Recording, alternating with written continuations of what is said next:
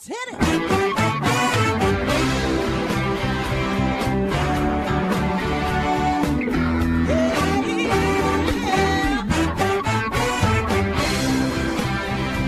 Well, hi everyone, and welcome to Alzheimer's Speaks Radio. I'm your host, Lori La Bey, and I'm so excited that you're joining us today. We are going to have a fascinating conversation as usual as we learn from people all around the world at all ages and stages of life. Stay tuned as we shift our dementia care from crisis to comfort. Here we go. What you think about, you will bring about dementia change. We will.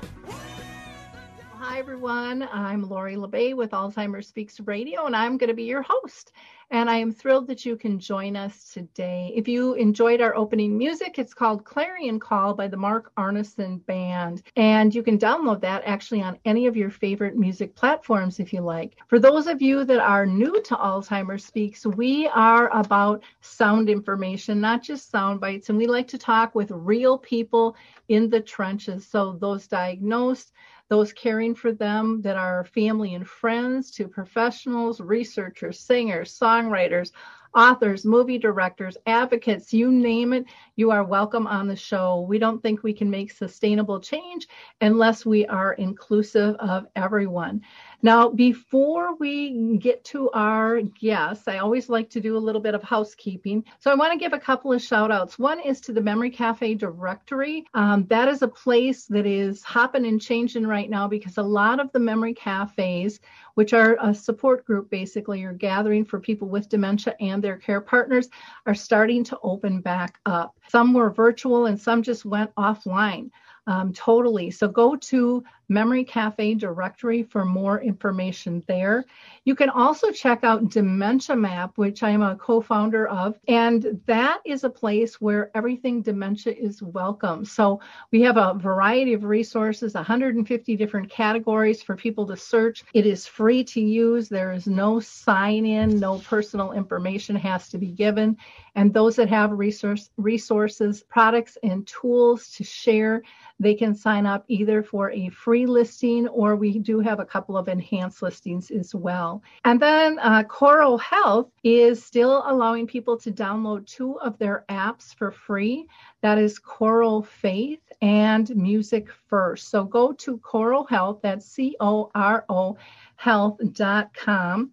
I also um, want to highlight on August 10th, I will be doing an online presentation for Artis Senior Living. It is free and it's entitled Conscious, Compassionate Care for the Care Partners. And we're going to talk about some of those things people don't like to talk about and how can you get the most out of this role, keep your sanity, and deal with your emotions and tasks and life in general. And then also November 2nd, Together for Dementia is having an international conference, and I will be speaking on that as well. That is through the research charity Brace. And you can find more information on both of those events on alzheimersspeaks.com.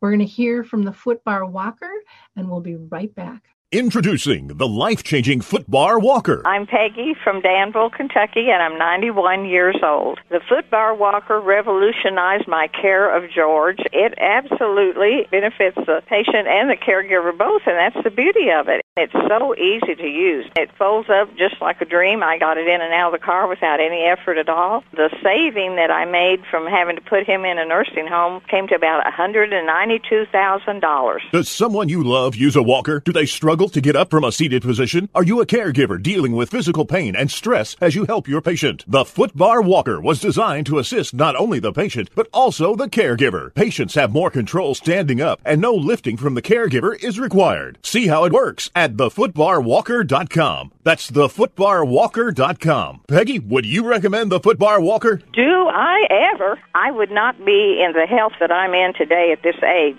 had it not been for the Footbar Walker. Okay, so I get get to introduce you to our guest today, and I'm really excited. We have Anne Scott with us, and she is the mother of five children. She was diagnosed with vascular brain lesions, multiple sclerosis, and uh, fibromyalgia. So she has the trifecta.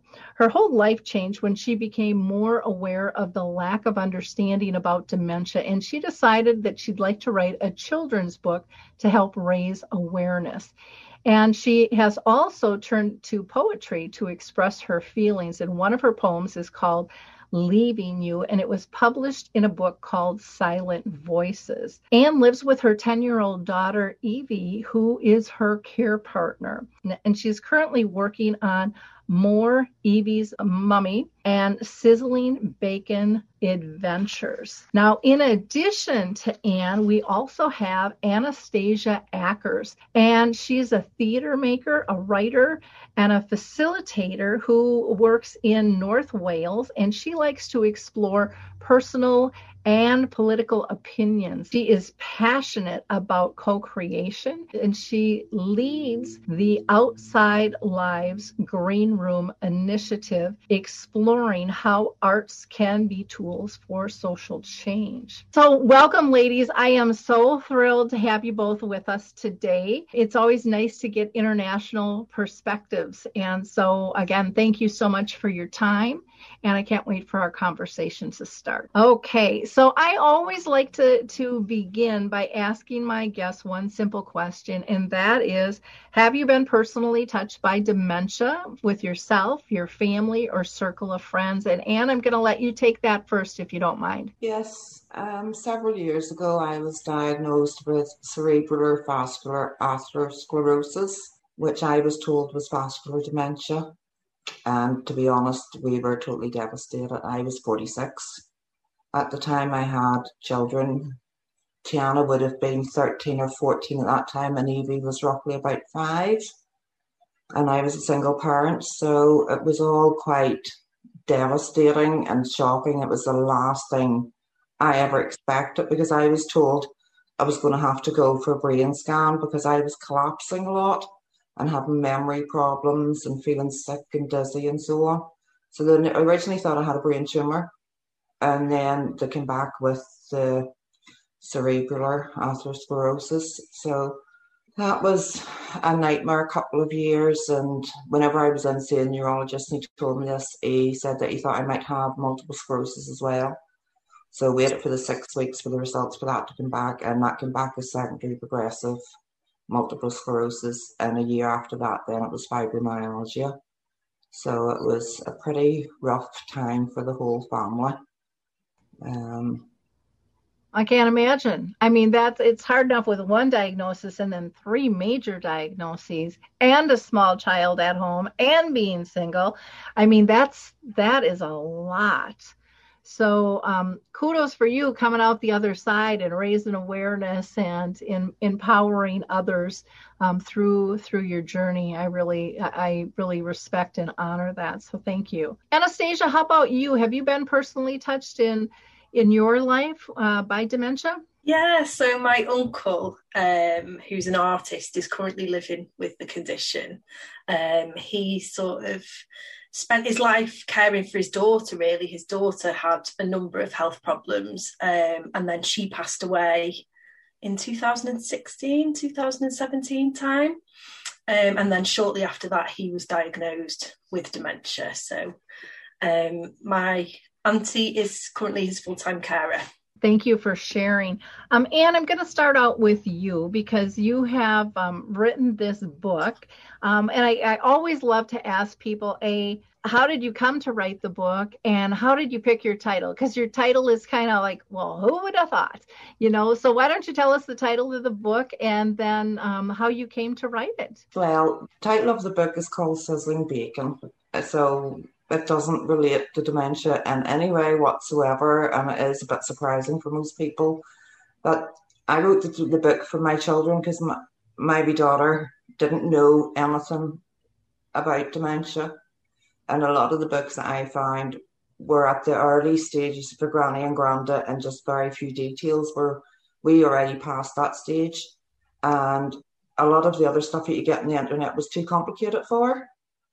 So I tried to write the book for Evie uh, to begin with, and then she liked it and thought, right, well, if it's helped her, it can maybe help a lot of other people. So sent it to a publisher. And Sizzling Bacon came about because I needed ways of writing the book and getting all the facts in there about dementia, but also having it that children would like the book and find it interesting. So it started off with snowflakes because they're all individual and there's no two identical snowflakes, which represents the people. And sizzling bacon was a sandwich that they were eating on the way to the park. And with all the magic, sizzling bacon came alive. And he's actually a character in the book. And he just took over the book. It wasn't planned that way. It was supposed to be all about the snowflakes, but he just grew his own character and took over the whole book. And he became, and then I just after because I thought the book should really be called Evie's Mummy. And then I just thought, no, I can't call it that anymore. It has to be called Sizzling Bacon. It's his book. So I even talk about him like he's a person now. okay, great. Well, thanks for sharing that. What what effect did your diagnosis have on all of your children? Um, shock. They just couldn't. They they obviously knew I was very ill, but they didn't know what dementia was, and they had nobody to ask. Uh, none of their friends knew anything about it. Just Whenever my elder daughter was going to school, her teachers didn't know anything about it. Um, some of them didn't understand why she was missing out in school because there was times I couldn't get out of bed at all, and she would obviously have to get up and take her wee sister to school and help around the house and so on. So we get into quite a fair bit of trouble with the school over her absenteeism. And she lost a lot of friends over it because she couldn't go out and play. Uh, it was just a really bad time. Our grades fell back in school. There was no support anywhere for any of us. We were all just trying to get through it the best we could. And eventually we got in touch with Barnardo's Young Carers Service and they came out, talked to Tiana, befriended her, um, give her lots of information, and took her out so she could socialise with other children as well, which was really very, very good because up until then she was just. It's hard to explain, but she had nobody and nothing, and I felt so sorry for her. Even though we became closer through it all, we all have. It's it divided her from all her friends and her life um, Evie now she's she grew up with it. They said she was only five whenever I was diagnosed, so she's growing up with it and she knows uh, if I don't remember somebody's name or if I forget to do something, she knows why I don't cook anymore. And she because she's lived with it, she accepts all of that and doesn't feel anything different. The only thing with Evie would be she's scared to leave me. She won't go and have overnight sleeps with her friends because um, she's scared of something happening to me. I mean, a friend said to her the other day, Do you want to come to my house for dinner? And she says, No, because my mummy would be here in her own. And I says, No, Evie, it's okay. Go and have dinner with your friend because I've got my phone. If anything happens, I can ring you. And the school is now actually very, very good because they will let Evie keep her phone on in school for emergencies, which we both really appreciate because it gives her that wee bit of confidence to go to school knowing that she has that link to me. So it, it's all been very hard for them not having anyone to talk to at all. Yeah, I, I can only imagine. My uh, my daughter only knew my mom with dementia, and that started like when she was like three, and mm-hmm. they were just like two peas in a pod, you know. But again, like your daughter, she just accepted this is this is the role, and this is this is what's going on, and uh, and yet my daughter didn't have um, that full responsibility that your daughter is feeling in ter- and so i can imagine the heaviness of that making sure that her her mom stays safe and you know that she's her protector in in playing that role. So i am glad to hear that there's some support and a little um, uh, you know some some remedies to alle- alleviate that um, that heaviness for her. And I know it's out of love to do, but it's got to be hard on you knowing that your your child is feeling like she can't be a child at times as well. um, with that, even though you're probably closer than maybe a normal mom and daughter are. I mean, though, it's just that whole weighing out of everything that occurs. How has it changed your life? I mean, it, it had to just toss it up in the air and spin it around, I would imagine. Yeah, everything changed. Um, I lost my job, lost my car, lost friends, lost my social life. Everything just changed. And I think I went through the first year with total shock and depression um, because there was nobody there to turn to at all. And everybody that was there for me didn't really understand the dementia side of things.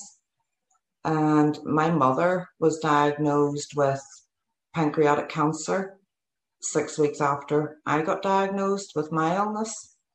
And hers was terminal, and they gave her a few weeks to live.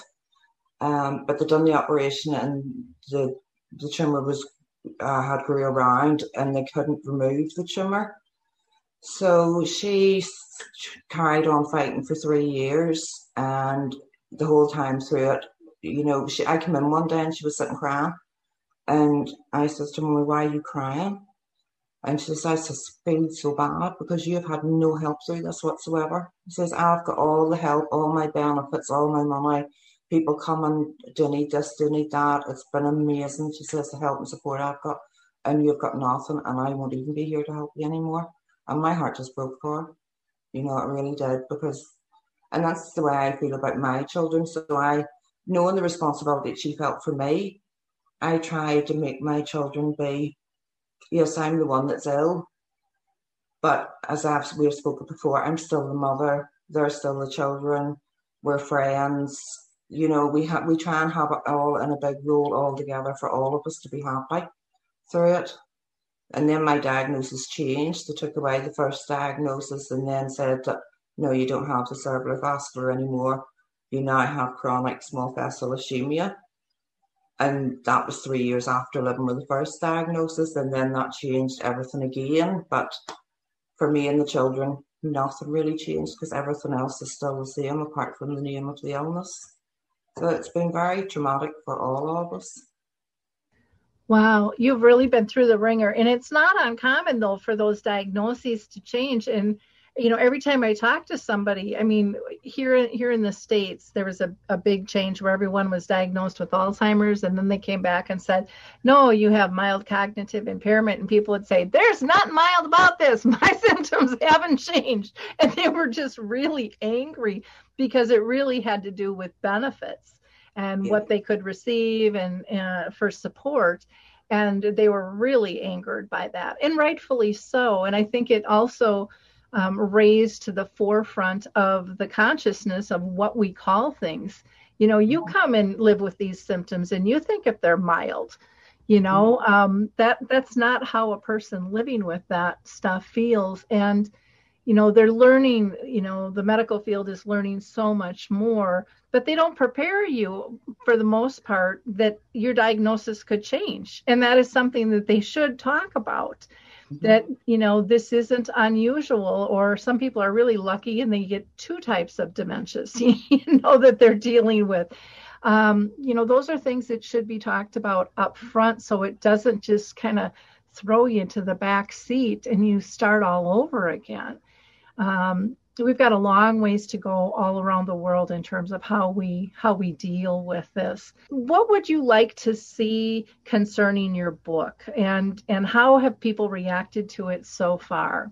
I know i've seen a lot of posts on social media and just all kinds of positive accolades and and people seem to really be be loving it. Um, but you know what are your thoughts to the response and um, and where do you see the book going in the future? Um, well, I was delighted with the response. I said I wrote it for Evie and didn't expect it to go as far as it went. So to have all those comments coming back saying how good it is and how much people have learned from it was really amazing. I mean, even some people that had knew nothing at all about dementia came back to me and says, "No, I understand this a lot better now, and I understand it from both points of view." Which is why I wrote the book the way I did, because I wanted people to see it from the person living with dementia's point of view and from the carer's point of view. because a lot of the times it's one side or the other, and I wanted them to see from both sides. So I was glad that I was able to do that in the book for people to read it in that respect. So the comments have all been fantastic for the book. Um, what I would like to see happen with the book. Um, well, there's a second book coming, so there is. It's almost finished.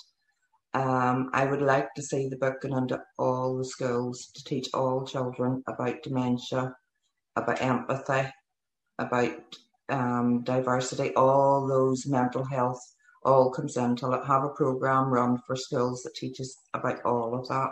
And once you teach about dementia, I mean, I can cover all illnesses because you know symptoms. No matter what illness you have, everybody's got symptoms and problems and needs help now and again. So that would be my goal of seeing that in all schools to help all the children. Because once you help all the children, you're helping all the adults too. Oh, exactly. Um, now, you know, here in the States, we have our, our, libraries have actually created sections in the libraries just for dementia. Have they done that where, where you guys are located? I'm not sure. I don't know. We're okay. still in lockdown here, so we can't, I haven't even seen my book in the shop yet, so okay. I don't know. That would be something to to ask, and even to to let the the libraries here in the states know about because they they have uh, you know they have sections now that are dementia caregiving related because otherwise you're like scratching your head do i go to self-help? Do i go to the medical section? Where do i go? And um, a lot of them are creating kits that mm-hmm. people can pick up like they have kits for kids that you can pick up with with different things to engage. So it usually has a piece for um, engagement it'll have a musical piece and then it has an educational piece in it um, some of them have um, gotten specific with um, early, middle, and late stage. Some are mm-hmm. going with uh, FTD, vascular, and the different types of dementia. Um, some are doing them for children for education. Uh, so I think that book could be really popular here in the States because they are embracing that. Our library systems happen to have grant money. So we started, I believe, the first one in um, where I live um, in the Roseville area in Minnesota. And that librarian was part of our dementia friendly group. And then she posted an article about what she did in their like library journal. And then others started applying. And I know up north here in Minnesota, I want to say they got like $90,000 and they did 10 different libraries to get them mm-hmm. set up. But it's so cool that they're doing this and it's just making it so much easier. And, you know, once it gets into the libraries, then getting into the schools, which is really badly needed. Um, I know I've done educational programs, I haven't for years now, but I was doing them in the schools and I would do um, a kind of interactive things um, just on aging. And then I ended up started talking more about d- dementia. And it was shocking how many kids are dealing with this in their families, if it's their parent, if it's a grandparent or an aunt or uncle. Um, but they notice how the family dynamics have changed. And yet, a lot of times, like your kids are very involved, um, but in a lot of families, that's not shared. And the kids are sitting back going, why aren't I so important anymore? And they don't really know, but they can feel everything has gotten um, shook up and yet they can be great assets in terms of they want to help and they're creative and so we have to let them in. And you know that helps everybody. And then there's been some schools where they have said gosh they have groups for everything else. Why can't we have a support group? And so they've marched into their principal and said hey we want to have a group that is uh, you know for kids dealing with dementia as well. So you know we're seeing things change I've been in this space a little over 10 years, but really the the huge movement I've just seen change in the last five. And then COVID kind of went, ah, put the brakes on everything, and now we've got to pick it up. But in the meantime, we're going virtual, which is, I think, expanding the reach in a lot of ways too. So kudos to you. And I think the children's book is something that initially was kind of undervalued, but I, I have a book in me too called Betty the Bald Chicken and my oh. whole thing, you know, when I've talked to people, they're like, well, what would it be? Is it a children's book? Is it an adult's book? And I'm like, it's a book adults will buy for their children, but the children are going to teach the parents and the adults how to be not so discriminatory you know, mm-hmm. through this, and you're going to be able to talk about caring and empathy and all of those things. So, you know, I think it's brilliant to get those young kids involved because they see through very different glasses and they're very powerful little beings that have great ideas. And if we can, if we can change it at that level, you know everything's going to be different in 20 years 10 and 20 years as they grow up. It's going to be a lot better for for everybody. So kudos for writing sizzling bacon. I think that that is that that is fantastic. Anastacia i want to talk to you because i wanted to know when you first heard about her book and how did that affect you? Yeah, so there was actually a couple of different facets to hearing about Anne's book. Um, number one is as Outside Lives, we were connected to Anne on Facebook, um, and our managing director Lucy noticed a post that Anne had put up about the book. Um, and said, Gosh, look at this. You know, it looks really, really amazing and like something that we haven't seen done before, which is a book that explains dementia to children. Um, and at that time, we were working on um, a project called Singing in the Rain um, with um, a local activist here called Teresa Davis, who was diagnosed with early onset Alzheimer's when she was 59.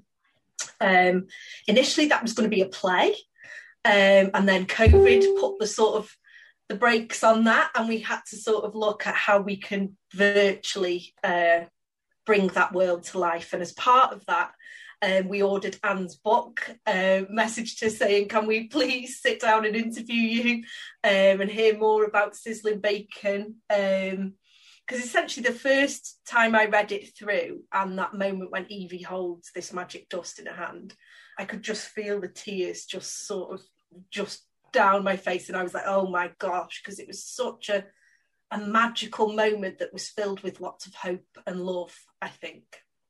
And sometimes when we talk about dementia, we we can sort of look over the fact that that person is still here, is still with us now. Um, and I guess the book and its different perspectives as well um, really excited us. Um, so that was how we first heard of Sizzling Bacon and so yeah, I can see how he kind of took over the story. Not too many bacons have legs, so yeah, he's on the move in, in, creating there. Now, you guys have worked on projects and stuff together prior, is that correct? And you know, Anastacia, can you tell us what that what that has um, looked like? Yeah, yeah. So, um, so the previous project was called Singing in the Rain, um, and there were a, a lot of different facets to that project. So one was what we were working on with Teresa, uh, which became a series of short films called The Hopeful Gardener about her journey with early onset Alzheimer's. We then had podcasts with Anne talking about sizzling bacon um, and uh, Vanessa Van Leerd, who runs the um, dementia awareness group in Denbighshire County.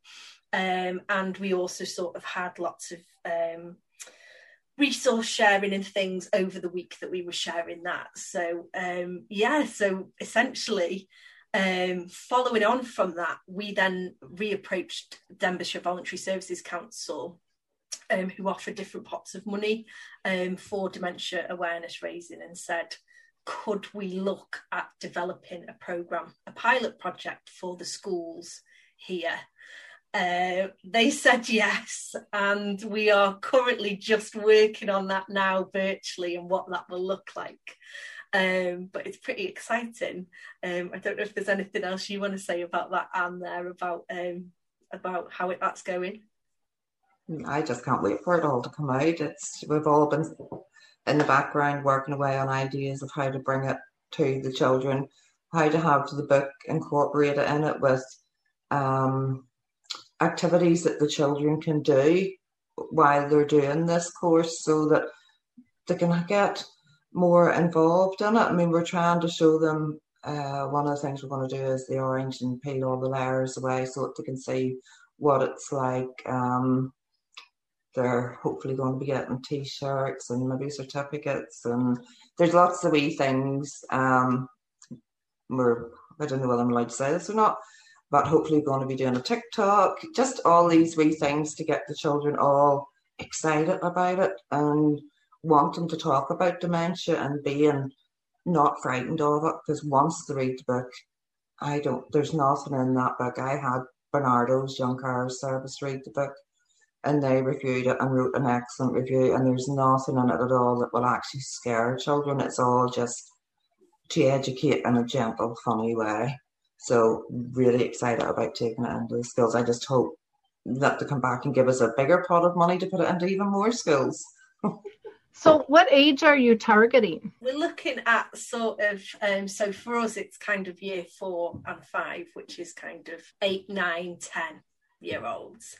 Um, with the idea that potentially if we've got that as our baseline as sort of if we if we format the pilot around that then we can scale it down for younger ones and then upscale it for older ones. So to go in at that sort of 8 9 10 gives us the scope later to modify things depending on on different age groups. Oh that's smart. That's smart. I, that is so exciting because it, it is such a need and i have this belief like when i speak and train i call it emotional based training. I don't think people change until they feel a need till it's really a heart need. Like here in the states nobody wore seatbelts. Uh, people smoked all of those things until their kids started coming home and yanking on them going you need to put on your seatbelt.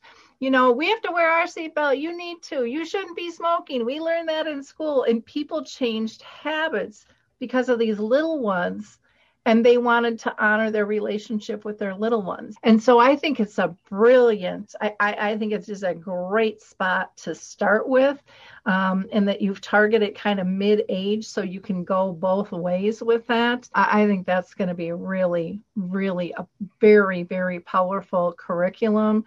And I think, like Anne said, you know, pretty much everything that you learn for dementia is good for all of life. Treating a person with dementia and the skills that you have there you can use for everybody. You know it's about inclusivity it's about accepting it's not necessarily about fixing but it's about supporting. And you know i have a story from when my daughter was in i want to say it was kindergarten or first grade i think it was first grade. And we went in for her conference and the teacher said oh your daughter is just so brilliant. She just helps everybody in class.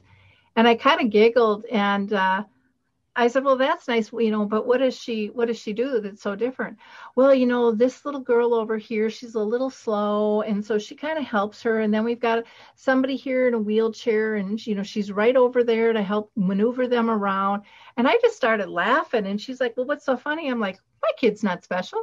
My kid just hasn't learned that those kids are different she just wants somebody to play with. And i think that's the brilliance that especially our young children have is they haven't been taught that somebody is different. They just accept people. And so when you can when you can share that in a fun story and engaging exercises that energy just bubbles out of them.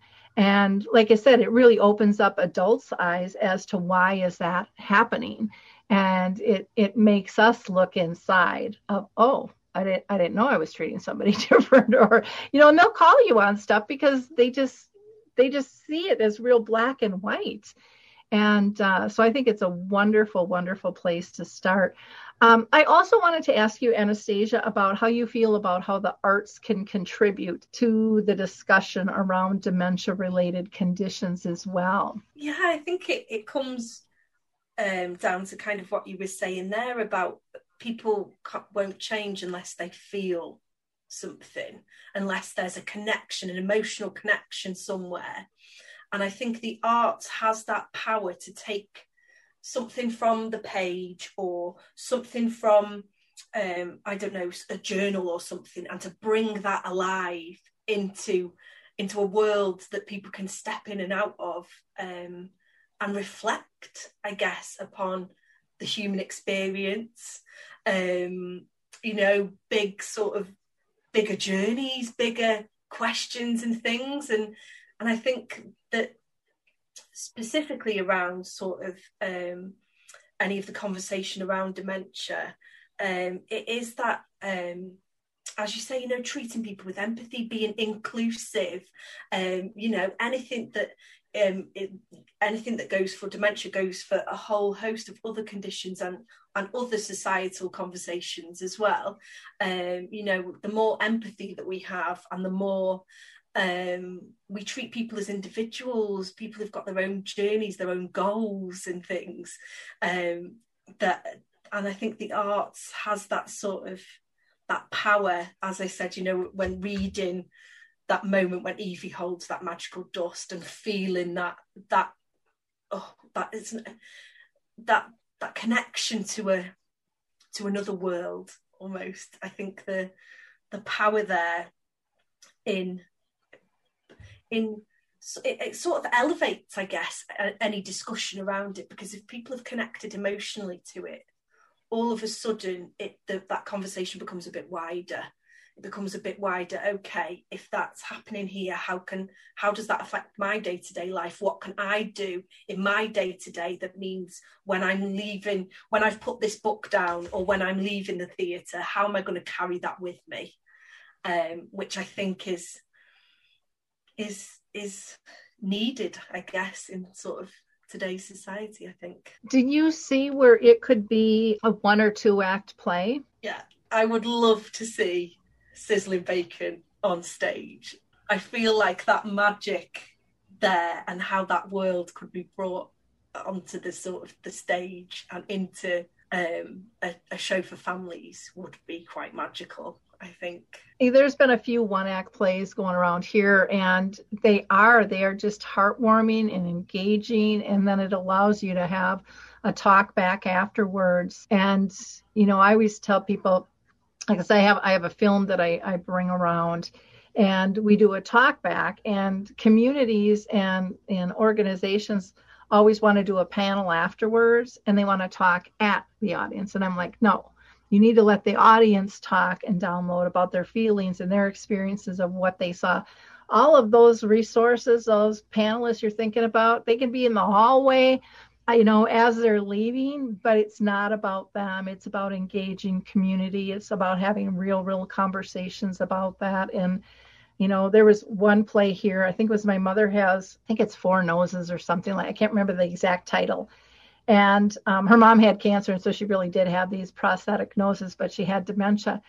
And this woman has the most beautiful voice, and she has written these songs and used, you know, different um, musical instruments and tells these stories. I think I went and saw it four times, and I'd always bring more people back because it was, and everyone's like, this is so powerful. And others are just acting out different situations that occur. And but again, the same outcome. This is so powerful because it isn't that black and white kind of boring read or medical speak. It's about real life situations and how people handle things. And you know, I just I just think with with the whole fairy dust, even having little packets of fairy dust that everybody can bring home with them as being symbolic. I, I just think it it sounds just wonderful and needed very very much so. So I, I love the creativity. I love that there's another book coming out and and you're going to continue to kind of share this journey and educate people on the way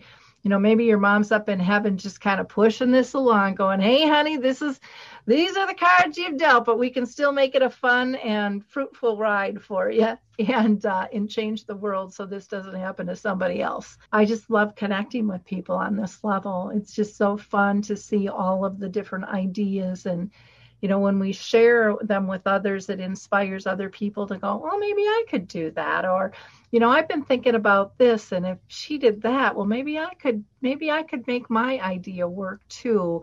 And it really that sharing of creativity really is kind of the the magic pixie dust that makes people believe in themselves again, which is such a such an important factor with all of this. Well, then we need to tell people how the heck to get a hold of you. So Anne Scott's Anne, email A-N-N-E at live.co.uk.